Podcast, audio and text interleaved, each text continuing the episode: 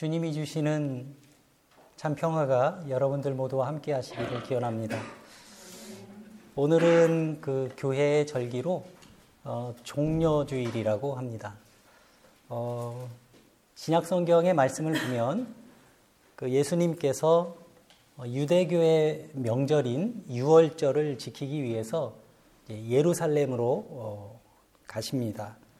그래서 어, 유월절 어, 잔치에 이제 참여하게 되는데 그 예루살렘에 예수님과 그 일행이 입성할 때 많은 사람들이 종려나무 가지를 흔들며 예수님과 그 일행을 맞이했기 때문에 그 그것을 우리가 기억하면서 종려주일이라고 이렇게 부릅니다.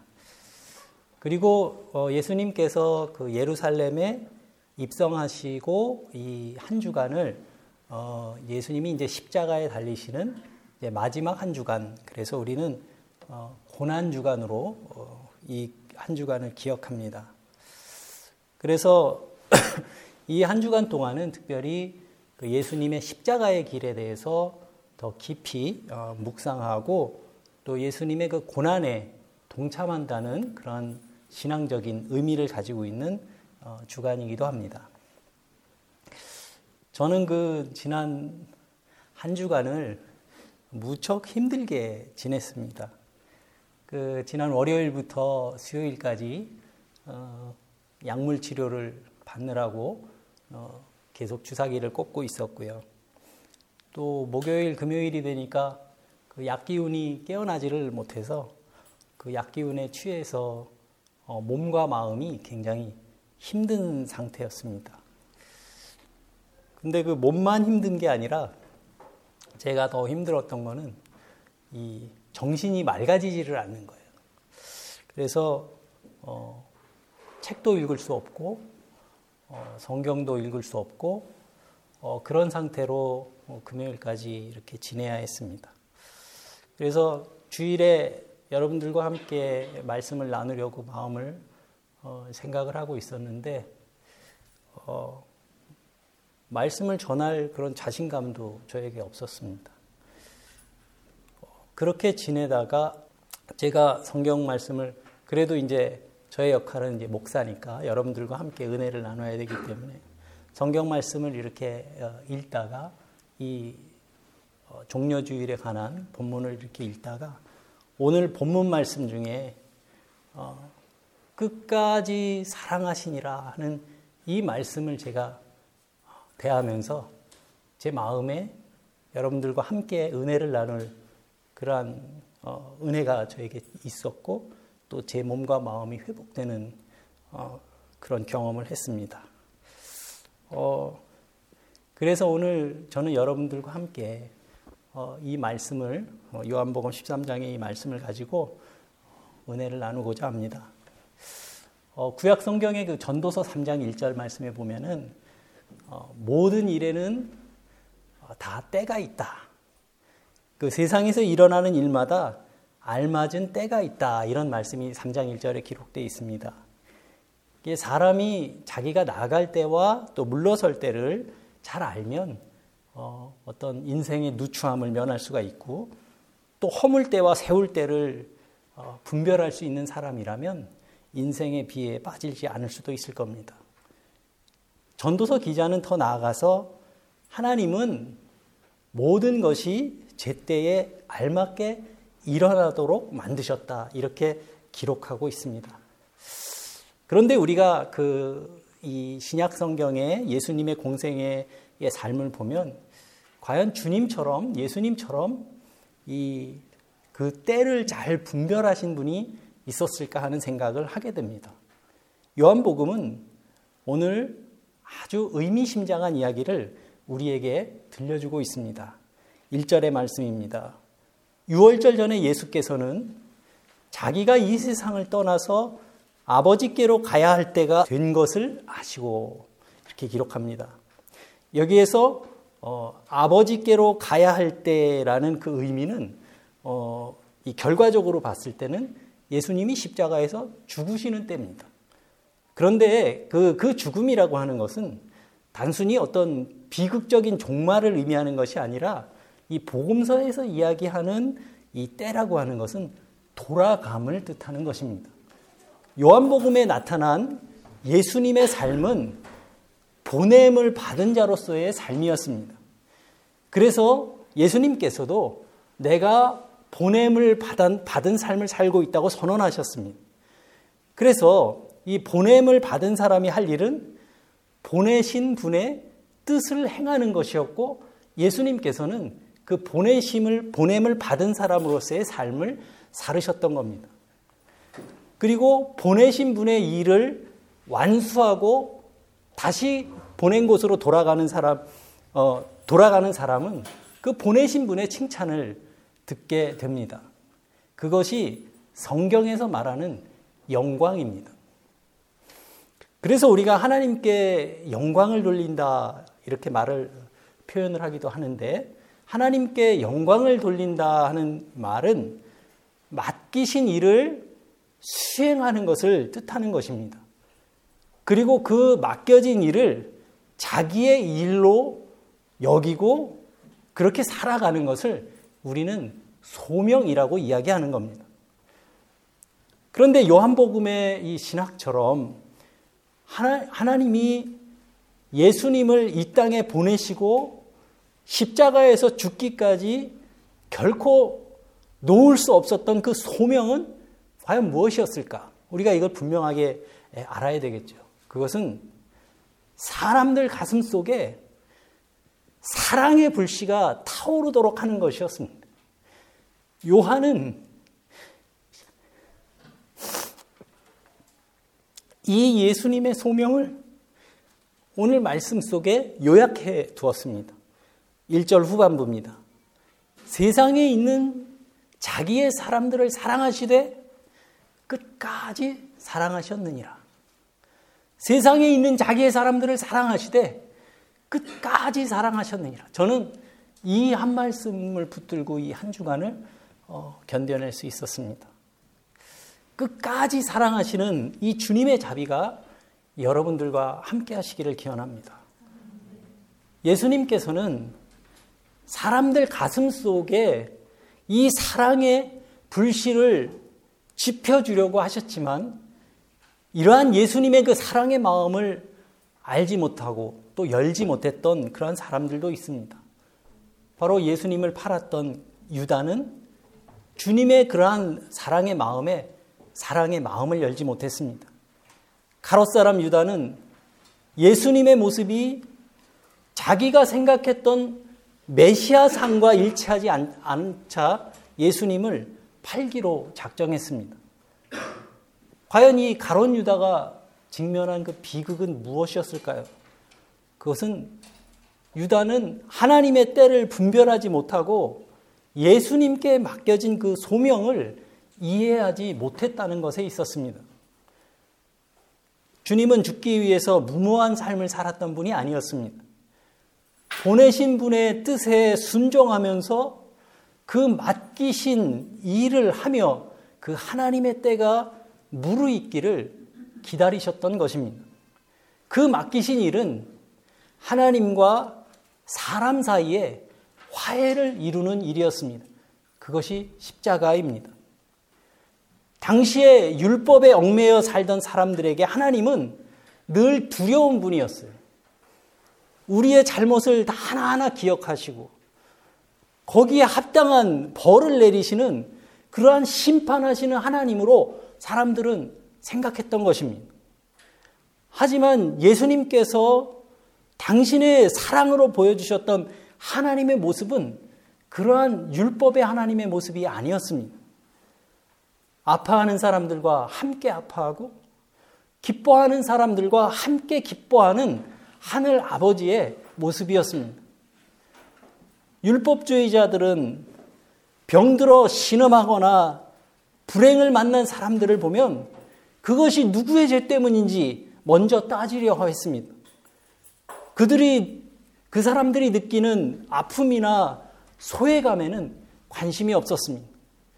하지만 예수님께서는 그들 곁에 다가서시고 그들에게 손을 내밀어서 그들을 어루만지시고 그들에게 용서를 선포하심으로 그들을 치유하시고 회복시켜 주셨습니다. 배고픈 사람들을 보면 그들의 게으름을 탓하기 이전에 그들을 어떻게 하면 먹이실까? 그 길을 마련하느라고 애쓰셨습니다. 길 잃은 양들을 보면 그들이 부주의에서 길을 잃은 것을 꾸짖기 전에 그들이 느낄 그 두려움을 먼저 헤아리셨습니다. 그 사회에서 죄인으로 낙인, 찍혔던 사람들과도 스스럼 없이 한 밥상에 둘러앉아 음식을 잡수셨습니다. 그래서 예수님의 별명은 내내 세리와 죄인의 친구라고 불려졌습니다. 주님께서는 병든 자들을 고쳐주시고 불행을 숙명으로 받아들이며 살아가는 사람들을 찾아가서 위로하시며 그들을 일으켜 주셨습니다. 그것은 모두 사랑 때문이었습니다. 예수님처럼 깊은 사랑을 보이셨던 분이 또 있을까? 주님께서는 그런 사람들의 눈물과 아픔 속에 그리고 그 부족하고 연약하고 못난 모습 속에 뛰어드셨습니다. 그리고 주님의 그런 사랑은 그들을 하나님의 나라로 이끌어 주셨습니다. 이것이 바로 성경에서 이야기하는 성육신의 신비입니다. 그래서 우리의 믿음은 생생하게 요동치는 탐욕과 폭력의 역사 속으로 인간의 몸으로 뛰어드신 그 하나님을 믿는 믿음이 바로 우리가 고백하는 믿음인 겁니다. 왜 그러셨습니까? 사랑하시기 때문에. 그 사랑을 우리는 궁휼하심이라고 말합니다. 함께 아파하고 함께 고통을 겪는 사랑. 그것이 바로 긍휼하심입니다. 그리고 주님은 이러한 사랑, 사랑을 통해서 병든 우리들을 치유하시고 또 회복시키시고 우리 안에 가려졌던 그 하나님의 형상이 드러나도록 도와주시는 겁니다. 주님께서는 그 사랑을 제자들의 가슴 속에 심어주고 십자가의 길을 가기를 원하셨습니다. 그래서 제자들과 함께 음식을 잡수시던 주님은 자리에서 일어나 겉옷을 벗으시고 수건을 가져다 허리에 두른 후에 대야에 물을 담아다가 제자들의 발을 씻겨 주셨습니다. 그리고 둘렀던 수건으로 그 발을 닦아 주셨습니다. 바로 우리가 알고 있는 세족식이 벌어진 겁니다. 여러분 이 세족식의 의식은 발을 닦아준다는 청결의 의미만 있는 것은 아닙니다. 이 세족의 의식은 바로 주님의 어루만져 주심입니다. 이 어루만짐은 그 어루만짐을 당하는 그 대상에게 그 주체의 사랑을 표현하는 행위입니다. 우리는 마음의 상처를 입은 사람을 보면 마음을 같이 아파하면서 등을 도닥여 주기도 합니다. 제가 교회에 와서 여러분들 예배 끝나고 이렇게 만날 때 여러분들이 저를 이렇게 안으면서 도닥여 주는 그 도닥임이 저에게 위로를 줄 때가 많습니다. 때로는 그 도닥임과 어루, 어루만짐이 여러 마리의 말보다 더 많은 감정을 전달할 때가 있습니다. 그런데 지금 예수님은 먼 길을 걸어서 그 먼지 투성이가 된 제자들의 발을 닦아주시는 겁니다. 어쩌면 그것이 예수님과 제자들이 처음이자 마지막으로 뭐 신체적인 접촉을 했던 일이었는지도 모릅니다.